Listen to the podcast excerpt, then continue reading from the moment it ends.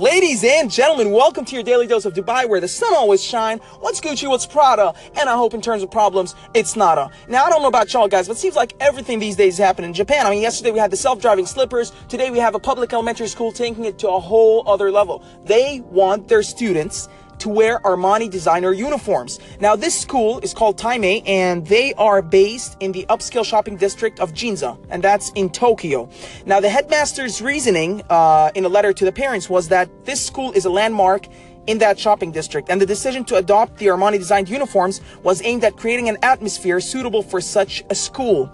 Now, look, parents have voiced their concerns to the headmaster, saying, hey man, look, I don't want my kid growing up thinking that everything expensive is good and anything cheap is bad. And besides, it's going to put pressure on parents, because if the parent can't actually pay, he's going to force himself. Maybe he's going to take a loan or something like that, just in order for his son or daughter not to be embarrassed in front of their more wealthy counterparts.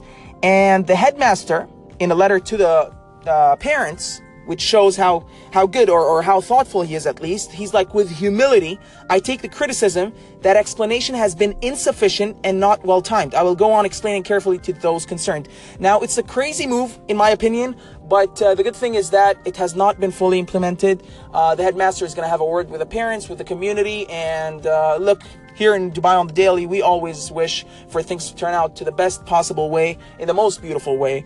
So, yeah. Moving on. So, a Chinese man lives under a bridge for 10 years to crack lottery code. This guy left his last known job 10 years ago and received a certain amount of compensation from his former employer. And then, guess what? He's like, hey man, why not live under a bridge and try finding the algorithm for the lottery? That way I can become filthy rich. Now, this guy apparently, you would think, prioritized living 10 years under the bridge, knowing that one day, one ticket will get him millions and millions of dollars, and then he can just sit back and say, you know what, those past 10 years were worth it. But oh, my friends, you are wrong.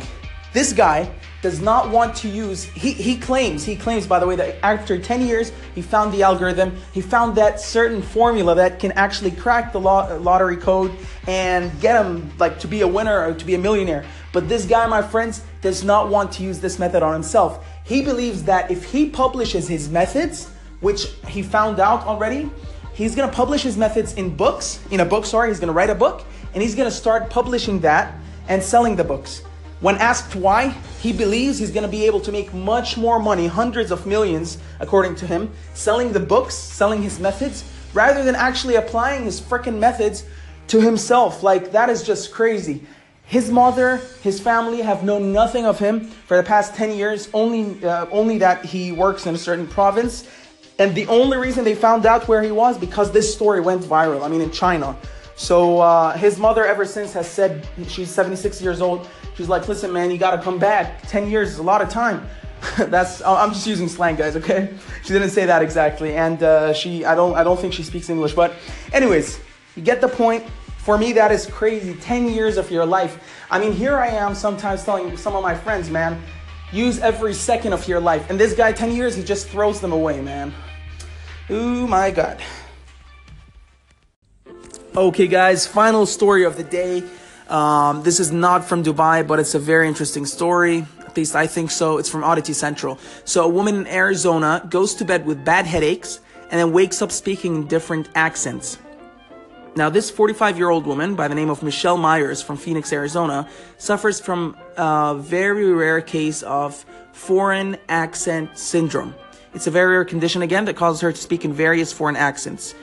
British, Australian, Irish, and whatnot, despite having never traveled outside of the United States. I mean, guys, you know, I've been trying to piece this together, and it just doesn't make sense. I mean, of course, I feel bad for her, because in the article, she mentions that she would give anything just to be normal, and I'm very sorry for her, but I just can't understand how someone who has never, I just don't understand the physics of this, or whatever you want to say about this, but I mean, she's never been to those countries and she's able to speak in those accents. So one day after going to bed in 2015, she woke up, she was taken to a hospital because she was unable to speak, with the left part of her body completely numb. The doctors thought it was a stroke or a brain injury, but then the woman spoke, and they realized that's a British accent. It was a very heavy accent. So they called a psychiatrist and he diagnosed her with foreign accent syndrome.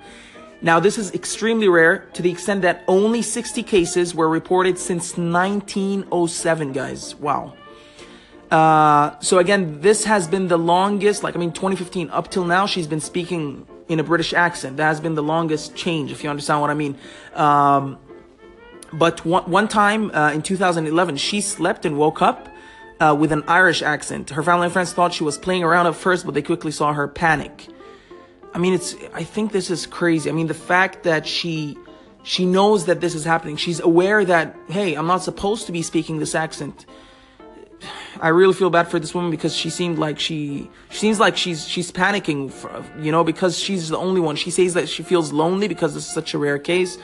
So all the best to her, of course. And I thought it would be interesting, guys. I mean, she's trying to raise awareness for this syndrome. So maybe you guys can go and have a read through it. And I think the world needs to understand more of it because it's extremely rare. Again, 60 cases reported since 1907. Well, that's it for today, guys. Appreciate you listening. Be sure to call in if you want to call in. I'd appreciate that, of course. Be sure to subscribe, and you have a great day ahead. Take care.